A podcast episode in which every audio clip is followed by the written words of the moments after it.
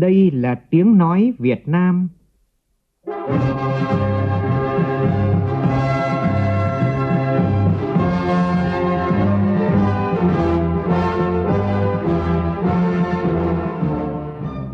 là tiếng nói Việt Nam, phát thanh từ Hà Nội, thủ đô nước Cộng hòa xã hội chủ nghĩa Việt Nam.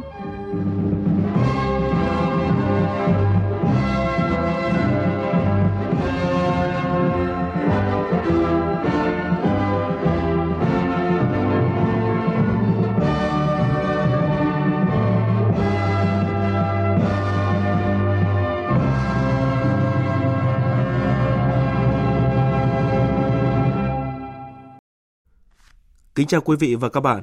Mời quý vị và các bạn nghe chương trình Thời sự sáng của Đài Tiếng nói Việt Nam. Hôm nay thứ năm, ngày 23 tháng 3 tức ngày mùng 2 tháng 2 nhuận năm Quý Mão. Chương trình có những nội dung chính sau đây.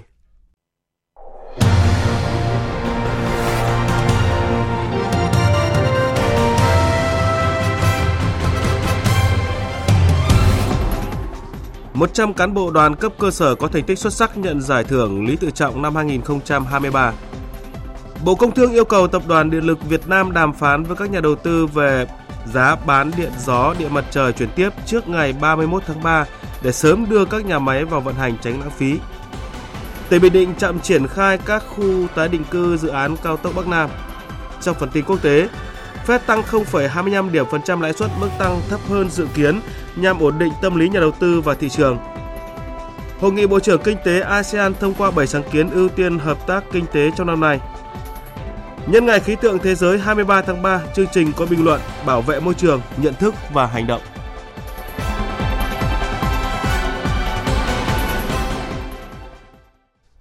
Bây giờ là tin chi tiết. Tối qua tại Hà Nội, Trung ương Đoàn tổ chức chương trình kỷ niệm 92 năm ngày thành lập Đoàn Thanh niên Cộng sản Hồ Chí Minh và trao giải thưởng Lý Tự Trọng cho 100 cán bộ đoàn xuất sắc toàn quốc. Tới dự có Bí thư Trung ương Đảng, Chủ tịch Ủy ban Trung ương Mặt trận Tổ quốc Việt Nam Đỗ Văn Chiến. Tin của phóng viên Phương Thoa. 100 cán bộ đoàn tiêu biểu nhận giải thưởng Lý Tự Trọng là những cán bộ đoàn cấp cơ sở có thành tích xuất sắc trong học tập, lao động, trong công tác đoàn và phong trào thanh thiếu nhi. Tại chương trình, các cán bộ đoàn tiêu biểu đã chia sẻ về những sáng tạo, ý tưởng được ứng dụng hiệu quả, thiết thực trong thực hiện các công trình phần việc thanh niên và trong công tác học tập, lao động, sản xuất. Chị Lô Thị Đài Trang, Bí thư đoàn xã Yên Hòa, huyện Tương Dương, tỉnh Nghệ An chia sẻ về mô hình phát huy các giá trị truyền thống phát triển du lịch tại địa phương – Em đã vận động đoàn viên thanh niên xây dựng được 7 à, công trình thanh niên cấp xã để phát triển du lịch địa phương. Đặc biệt là bản thân em đã tham mưu và thành lập được câu lạc bộ hướng dẫn và phục vụ du lịch gồm có 20 đồng chí đoàn viên thanh niên để có thể à, phục vụ các đoàn du lịch đến. Biểu dương các cán bộ đoàn đạt giải thưởng Lý Tự Trọng, Chủ tịch Ủy ban Trung ương Mặt trận Tổ quốc Việt Nam Đỗ Văn Chiến nhấn mạnh các cán bộ đoàn cần tiếp tục phấn đấu trong học tập, công tác, truyền cảm hứng cho các cán bộ đoàn trên toàn quốc, thường xuyên đổi mới và nâng cao hơn nữa chất lượng hiệu quả nội dung phương thức hoạt động của đoàn tích cực tham gia giải quyết những vấn đề khó vấn đề mới của đất nước của cơ quan đơn vị chăm lo hỗ trợ đồng hành cùng với thanh niên trên con đường lập thân lập nghiệp Thưa quý vị, hưởng ứng tháng thanh niên với chủ đề Tuổi trẻ tiên phong chuyển đổi số, đoàn viên thanh niên tại thành phố Hồ Chí Minh có nhiều chương trình hoạt động thiết thực gắn chủ đề này vào thực tiễn. Phản ánh của phóng viên Vũ Hường giấy phép lái xe này, cà vẹt xe của cô vào căn cước công dân gắn chip này Bà Nguyễn Thị Kim Nguyệt, ngụ tại khu phố 5 thị trấn Tân Túc, huyện Bình Chánh, đang được đoàn viên của công an huyện hướng dẫn các thủ tục tích hợp các giấy tờ như giấy phép lái xe, cà vẹt xe và căn cước công dân gắn chip. Thắc mắc đã lâu, hôm nay có cán bộ xuống đến tận khu trọ hướng dẫn cụ thể. Bà Nguyệt rất mừng. Dạ, thấy vậy là đúng rồi đó, hướng dẫn về cho dân dễ hiểu. Chứ nếu mà mình không hiểu, không biết làm sao, cái nọ, thành ra hỏi về chú này nói gì thì, thì hiểu rồi. Nếu mà sau này mình đi đâu, mình chỉ cần cầm cái này thì nó dễ rồi không không có cần giấy tờ rầm rà. Tranh thủ những ngày cuối tuần, Thượng úy Nguyễn Văn Thành, bí thư đoàn cơ sở Công an huyện Bình Chánh cùng các đoàn viên thanh niên đến từng khu phố, gặp từng hộ dân để tuyên truyền, hỗ trợ cài đặt ứng dụng VNEID và làm căn cước công dân gắn chip, giải đáp từng thắc mắc của người dân về mã định danh điện tử. Thậm chí, đoàn viên còn thực hiện các thủ tục để cấp căn cước công dân gắn chip cho người dân nếu cần thì thông qua cái buổi uh, tuyên truyền về lợi ích của định danh điện tử mức độ 1, mức độ 2 tại vì mình đang trong giai đoạn chuyển đổi số thì cái việc ứng dụng cái công nghệ thông tin và để tạo cái lợi ích giảm tải các việc mà các giấy tờ khi tham gia các hoạt động thì rất là cần thiết về cho thanh niên này. Theo ông Võ Đức Thanh, Chủ tịch Ủy ban Nhân dân huyện Bình Chánh, việc đoàn viên, thanh niên đến tận nơi cư trú để hỗ trợ người dân thực hiện các dịch vụ công trực tuyến rất cần thiết và hiệu quả. Thông qua đó, các công chức, viên chức trẻ thấy rõ hơn trách nhiệm công vụ và trách nhiệm xã hội. Đặc biệt nhất là các bạn cũng rất quan tâm đến cái việc là à, thủ tục hành chính mình hiện nay có nhiều điều khó khăn. Và hiện nay thì mặc dù thì à, chúng ta đã triển khai dịch vụ công trực tuyến ở cái đầu 3, cái đầu 4 cho rất nhiều lĩnh vực. À, tuy nhiên là để những người dân mà thực hiện trực tiếp nội dung này là cần phải có một quá trình và các bạn đoàn viên thanh niên, các cán bộ công chức trẻ chính là cầu nối để hướng dẫn người dân, hỗ trợ người dân Thời sự VOV nhanh, tin cậy, hấp dẫn. Chiều qua, theo giờ Paris, Tổ chức Hợp tác và Phát triển Kinh tế OECD tổ chức lễ ký Hiệp định đa phương về hỗ trợ hành chính thuế, gọi tắt là MAC cho Việt Nam. Tin của phóng viên Quang Dũng, thường trú tại Pháp. Lễ ký kết hiệp định được tổ chức tại trụ sở Tổ chức Hợp tác và Phát triển Kinh tế OECD ở thủ đô Paris. Thứ trưởng Bộ Tài chính Cao Anh Tuấn đại diện cho chính phủ Việt Nam và ông Yoshiki Takeuchi, Phó Tổng thư ký Tổ chức Hợp tác và Phát triển Kinh tế OECD đã chính thức ký hiệp định. Góp mặt tại lễ ký còn có đại diện của Bộ Tài chính, Tổng cục Thuế Việt Nam, các cán bộ của OECD và đại sứ Đinh Toàn Thắng, đại sứ đặc mệnh toàn quyền nước Cộng hòa xã hội chủ nghĩa Việt Nam tại Pháp. Hiệp định đa phương về hỗ trợ hành chính thuế được Tổ chức Hợp tác và Phát triển Kinh tế OECD và Hội đồng châu Âu cùng phát triển vào năm 1988 và được sửa đổi bởi Nghị định thư năm 2010 để mở rộng cho các nước không phải là thành viên OECD hay Liên minh châu Âu được tham gia ký. Hiệp định này là một khuôn khổ pháp lý quốc tế đa phương toàn diện nhất hiện nay, quy định bao quát các hình thức hợp tác quốc tế về hành chính thuế để giải quyết trốn thuế và tránh thuế, như trao đổi thông tin, kiểm tra thuế đồng thời, kiểm tra thuế ở nước ngoài, hỗ trợ thu hồi nợ thuế. Hiệp định đa phương về hỗ trợ hành chính thuế hỗ trợ các nước thành viên thực thi tốt hơn các luật thuế của mình thông qua việc áp dụng các công cụ pháp lý quốc tế để trao đổi thông tin thuế và hợp tác về hành chính thuế nhằm chống trốn và tránh thuế quốc tế cũng như các hình thức không tuân thủ khác. Theo ông Đặng Ngọc Minh, Phó Tổng cục trưởng Tổng cục Thuế, việc chính thức ký hiệp định đa phương về hỗ trợ hành chính thuế sẽ đem lại cho Việt Nam cơ hội mở rộng hợp tác và hội nhập quốc tế trong lĩnh vực quản lý thuế. Thì có thể nói đây là một cái bước tiến tiếp theo trong cái việc Việt Nam hội nhập vào cái hợp tác hành chính à, về thuế để thực hiện cái việc chống xói mòn nguồn thu, chống trốn thuế à, toàn cầu. Thì tham gia cái hiệp định này thì Việt Nam cần phải có những cái sự chuẩn bị và hôm nay đã trở thành thành viên chính thức.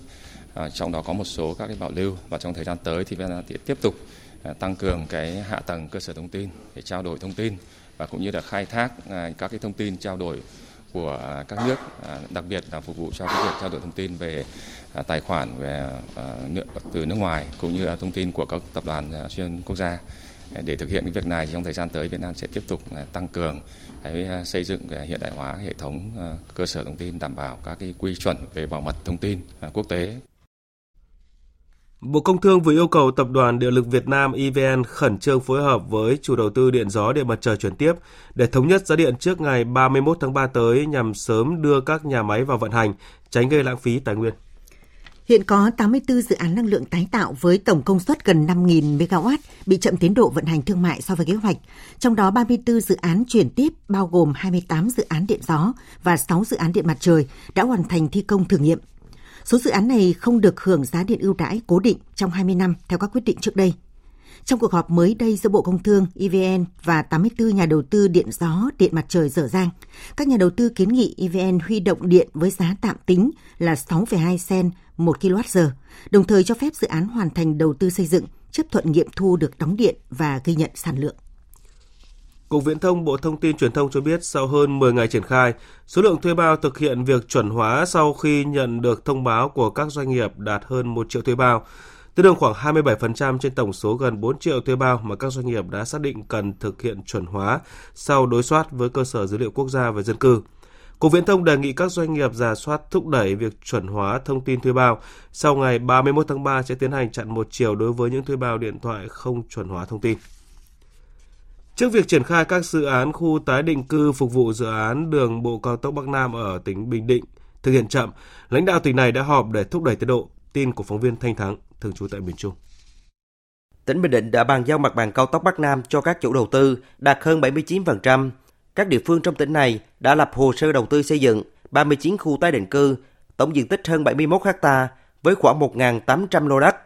Trong đó có 10 khu tái định cư đã được thi công, còn lại 29 khu tái định cư đang làm hồ sơ thẩm định, báo cáo nghiên cứu khả thi, thiết kế bằng vẽ thi công, triển khai lựa chọn nhà thầu. Trước đó, tỉnh Bình Định đặt ra mục tiêu trước ngày 15 tháng 3, tất cả các khu tái định cư phải hoàn thành việc chỉ định thầu, nhưng đến nay chỉ có 10 khu tái định cư hoàn thành việc này. Công tác giải phóng mặt bằng trên các khu tái định cư còn chậm, dẫn đến nhà thầu không thể sang ủi mặt bằng. Ông Nguyễn Tự Công Hoàng, Phó Chủ tịch Ủy ban nhân dân tỉnh Bình Định đề nghị các khu tái định cư thì khối lượng còn lại rất nhiều mà tốc độ giải ngân hiện nay là quá chậm.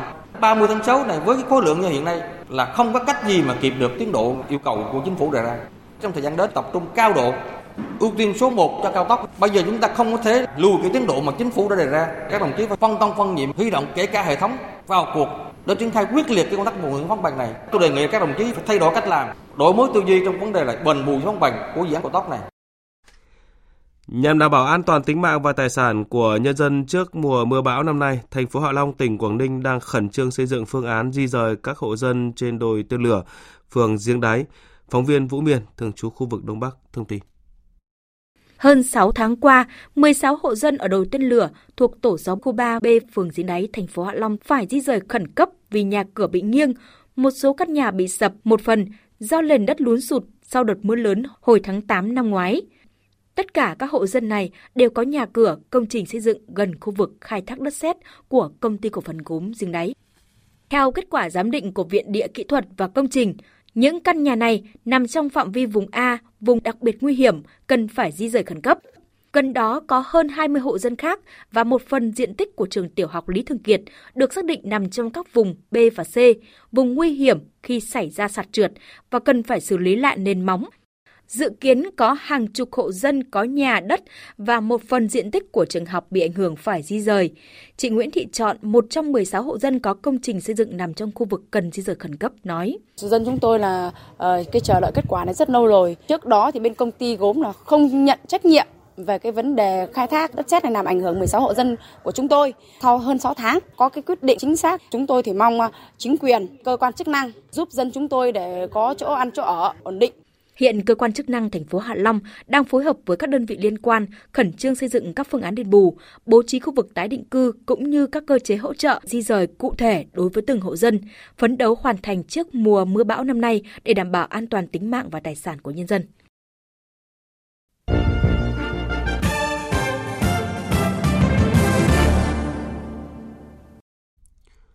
Chuyển sang phần tin quốc tế, Dạng sáng nay theo giờ Việt Nam, Cục Dự trữ Liên bang Mỹ Fed quyết định tăng lãi suất lần thứ 9 lên thêm 0,25 điểm phần trăm, nâng mức lãi suất chủ chốt lên mức dao động từ 4,75 đến 5%.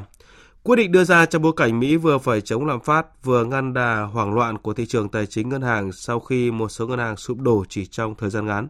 Tin của phóng viên Phạm Huân, thường trú tại Mỹ. Trong buổi họp báo sau quyết định tăng lãi suất, Chủ tịch Cục Dự trữ Liên bang Mỹ Jerome Powell khẳng định hệ thống ngân hàng của Mỹ vẫn lành mạnh và linh hoạt. Đồng thời, Cục Dự trữ Liên bang cũng sẵn sàng sử dụng tất cả các công cụ của mình để duy trì an toàn. Ông Powell cũng để ngỏ khả năng tiếp tục thực hiện các đợt tăng lãi suất bổ sung nếu lạm phát vẫn ở mức cao.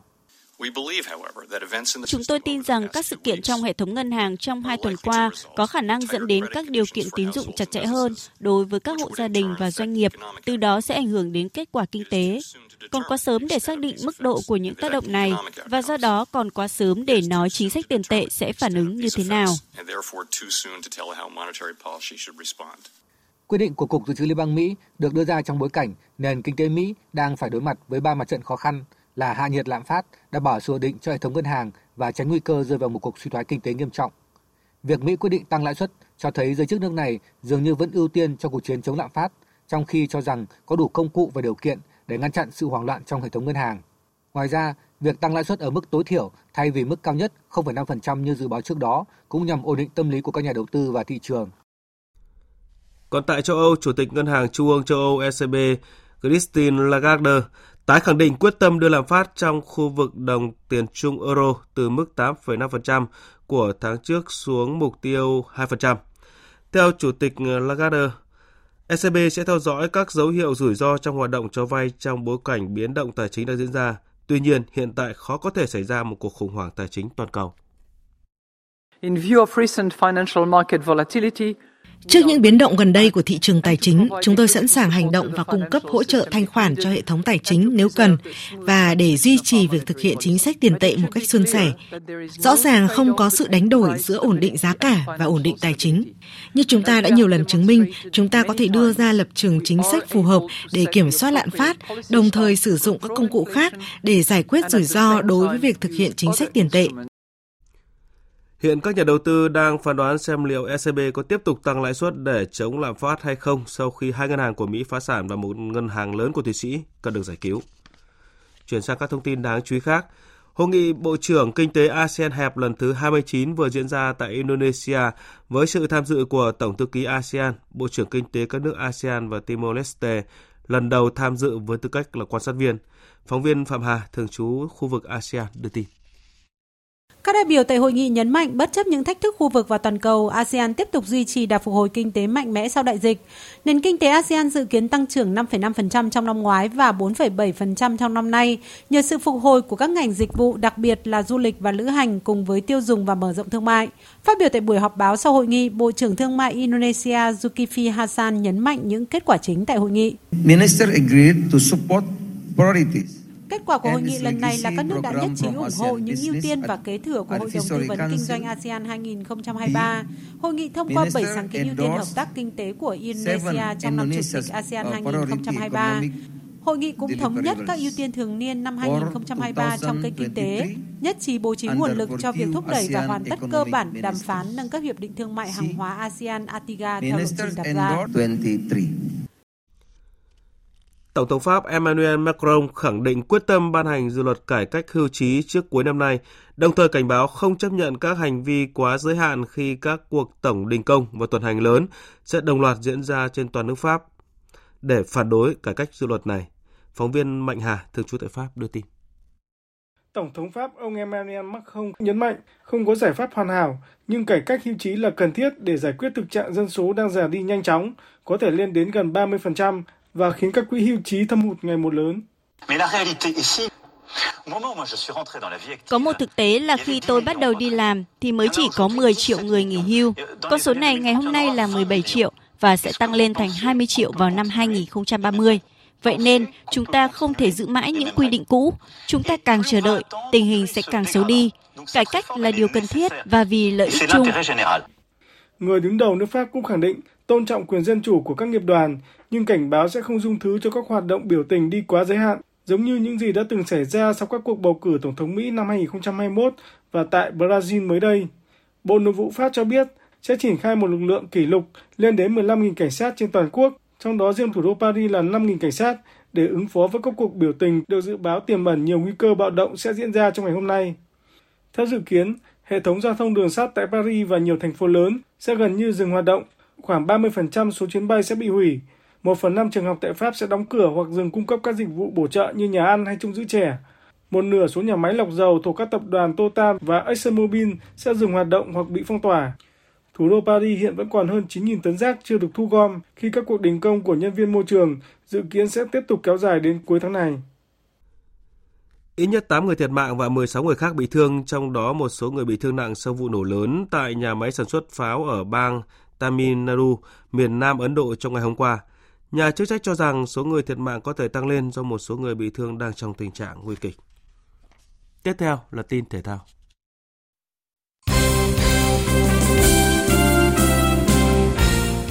Dạng sáng nay theo giờ Hà Nội, U23 Việt Nam nhận trận thua đầu tiên dưới tay huấn luyện viên Chusie khi để U23 Iraq vượt qua với tỷ số 3-0 tại giải gia hữu U23 Doha Cup 2023. Trong khi đó, U23 Thái Lan tạo bất ngờ trước Ả Rập Xê Út khi cầm hòa đối thủ này với tỷ số 2 đều trong trận ra quân tại giải U23 Doha. Với việc Bahrain quyết định không tham gia U17 nữ Việt Nam có thêm cơ hội tiến vào vòng loại thứ hai giải U17 nữ châu Á 2024. Liên đoàn bóng đá châu Á xác nhận U17 Bahrain không tham dự vòng loại châu Á. Đây là thông tin tích cực với các đội cùng bảng C, trong đó có Việt Nam. Trước đó, theo bốc thăm, nữ U17 Việt Nam lần lượt gặp Bahrain, Palestine và Uzbekistan trong các ngày 22 tháng 4, 24 tháng 4 và 26 tháng 4. Cùng với việc Bahrain không tham dự, nữ U17 Việt Nam còn có lợi thế sân nhà khi bảng C diễn ra trên sân Trung tâm Đào tạo bóng đá trẻ Việt Nam. Những lợi thế này gia tăng cơ hội cho đoàn quân của huấn luyện viên Akira đi tiếp ở vòng loại châu Á.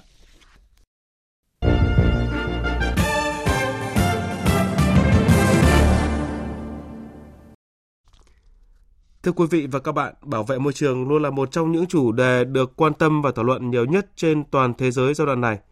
Môi trường đóng vai trò rất quan trọng đối với sự tồn tại của con người, nhưng chúng ta đang phải đối mặt với nhiều thách thức như biến đổi khí hậu, ô nhiễm và suy giảm đa dạng sinh học. Do vậy, bảo vệ môi trường đã trở thành một nhu cầu cấp thiết cho con người trong thời đại hiện nay. Nhân ngày nước và ngày khí tượng thế giới, biên tập viên Ngọc Diệu có bình luận bảo vệ môi trường, nhận thức và hành động. Mời quý vị và các bạn cùng nghe.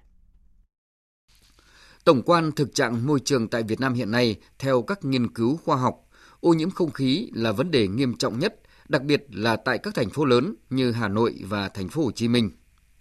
Nguyên nhân chính là do giao thông phát thải khí thải, đốt rác, sản xuất công nghiệp, xây dựng và đặc biệt là nồng độ bụi mịn. Với nguồn nước, mặc dù chúng ta dồi dào tài nguyên nước, nhưng nước ngầm đang bị ô nhiễm bởi các hoạt động sản xuất công nghiệp, nông nghiệp và thải rác. Nước ta là một trong những quốc gia có mật độ rừng thấp nhất ở châu Á. Nhiều loài động vật và thực vật đang bị đe dọa tuyệt chủng do mất môi trường sống. Vùng đất ngập nước đang bị đánh bắt quá mức, gây ra sự suy giảm của nguồn tài nguyên thủy sản. Tình trạng ô nhiễm môi trường ở Việt Nam đang được xem là một bài toán rất khó đối với quản lý môi trường của chính phủ và các tổ chức. Chiến lược phát triển của đất nước tăng trưởng xanh là hướng đi, là cơ hội, cũng là thách thức trong bối cảnh như vậy. Không đánh đổi môi trường lấy tăng trưởng, không để tăng trưởng trước dọn dẹp sau là thông điệp được người đứng đầu chính phủ đưa ra trong những hội nghị diễn đàn về đầu tư phát triển. Net Zero cam kết về môi trường mạnh mẽ của Việt Nam đưa phát thải dòng bằng không vào năm 2050 chỉ có thể được hiện thực hóa nếu những hành động về giảm phát thải nhà kính nói riêng, các chương trình xử lý ô nhiễm, bảo vệ môi trường nói chung ở các lĩnh vực được thực hiện với sự đồng bộ, đồng thuận của các ngành, các cấp, các tổ chức và người dân. Từ hoàn thiện hệ thống pháp luật về bảo vệ môi trường tới việc thực thi hiệu quả pháp luật. Nói luôn dễ, làm mới khó. Bảo vệ môi trường đòi hỏi sự hợp tác của tất cả các thành viên trong xã hội – các tổ chức, doanh nghiệp và cá nhân đều có trách nhiệm tham gia vào việc bảo vệ môi trường. Một trong những cách quan trọng nhất để bảo vệ môi trường là tiết kiệm tài nguyên. Chúng ta cần sử dụng các nguồn tài nguyên như nước, điện và nhiên liệu một cách hiệu quả hơn. Việc sử dụng năng lượng tái tạo cũng là một cách để giảm thiểu ô nhiễm và giảm thiểu sự tàn phá môi trường. Có thể thấy, thông điệp giản dị, tiết kiệm điện thành thói quen của chiến dịch rời trái đất năm nay ở nước ta, kêu gọi sự thay đổi từ hành vi của mỗi cá nhân, tạo thói quen tốt, dẫn đến chuyển biến lớn. Với chủ đề thúc đẩy sự thay đổi, thông điệp Liên Hợp Quốc đưa ra nhân ngày nước thế giới năm nay, nhấn mạnh vai trò của nước là nền tảng cho tất cả các khía cạnh của cuộc sống và là cốt lõi của sự phát triển bền vững ở mỗi quốc gia đồng thời hướng đến giải quyết cuộc khủng hoảng về nước và vệ sinh môi trường trên toàn cầu. Hình ảnh chú chim ruồi, biểu tượng thông điệp của Ngày khí tượng thế giới năm nay nói lên nhiều điều. Chim ruồi, loài nhỏ nhất trong các loài chim, có những đặc tính được ví như biểu tượng về niềm vui, sự nhanh nhẹn, sức chịu đựng và là biểu tượng tâm linh ở nhiều cộng đồng dân cư khu vực châu Mỹ, như truyền đi thông điệp, thời tiết, khí hậu và nước, tương lai qua các thế hệ. Với mong muốn mỗi người từ những hành động nhỏ nhất hãy cùng chung tay bảo vệ môi trường, bảo vệ mẹ trái đất, để lại những điều tốt đẹp cho thế hệ mai sau. Quý vị và các bạn vừa nghe bình luận bảo vệ môi trường, nhận thức và hành động. Dự báo thời tiết Phía Tây Bắc Bộ ngày nắng, có nơi có nắng nóng. Riêng khu vực Sơn La và Hòa Bình có nắng nóng và nắng nóng gay gắt, có nơi đặc biệt gai gắt. Chiều tối và đêm có mưa rào và rông vài nơi. Nhiệt độ từ 20 đến 34 độ, có nơi trên 35 độ. Riêng Sơn La, Hòa Bình từ 36 đến 38 độ, có nơi trên 39 độ. Phía Đông Bắc Bộ ngày nắng, có nơi có nắng nóng. Riêng khu vực Đồng Bằng có nắng nóng. Chiều tối và đêm có mưa rào và rông vài nơi.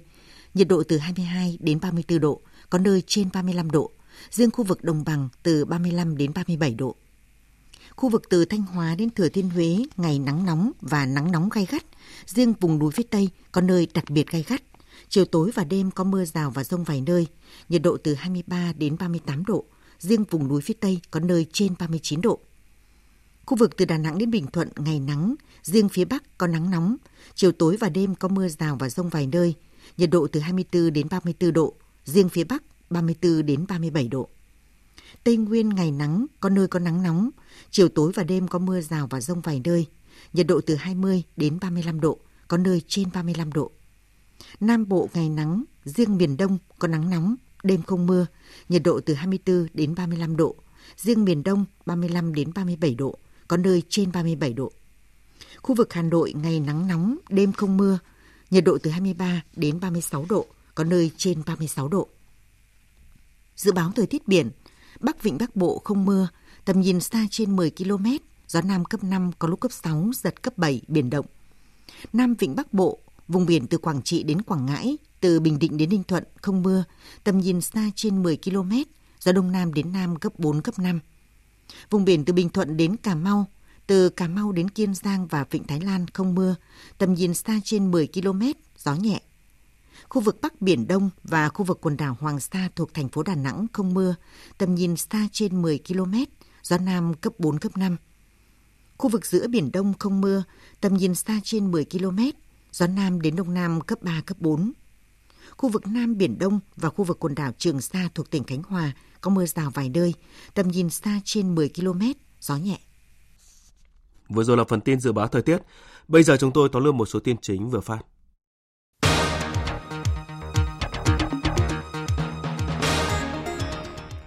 Bộ Công Thương yêu cầu Tập đoàn Điện lực Việt Nam đàm phán với các nhà đầu tư về giá điện gió, điện mặt trời chuyển tiếp trước ngày 31 tháng 3 để sớm đưa các nhà máy vào vận hành, tránh lãng phí.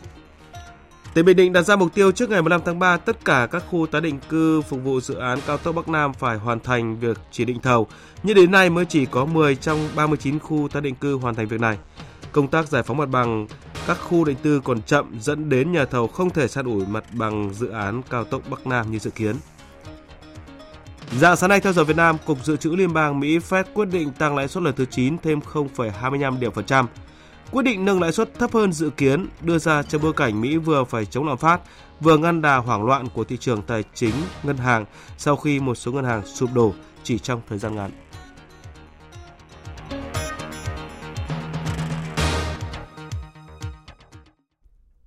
Phần tóm lược những tin chính vừa phát cũng đã kết thúc chương trình Thời sự sáng của Đài Tiếng nói Việt Nam. Chương trình do các biên tập viên Thanh Trường Bùi Chuyên biên soạn thực hiện với sự tham gia của phát thanh viên Minh Nguyệt, kỹ thuật viên Nguyễn Mến, chịu trách nhiệm nội dung Hoàng Trung Dũng.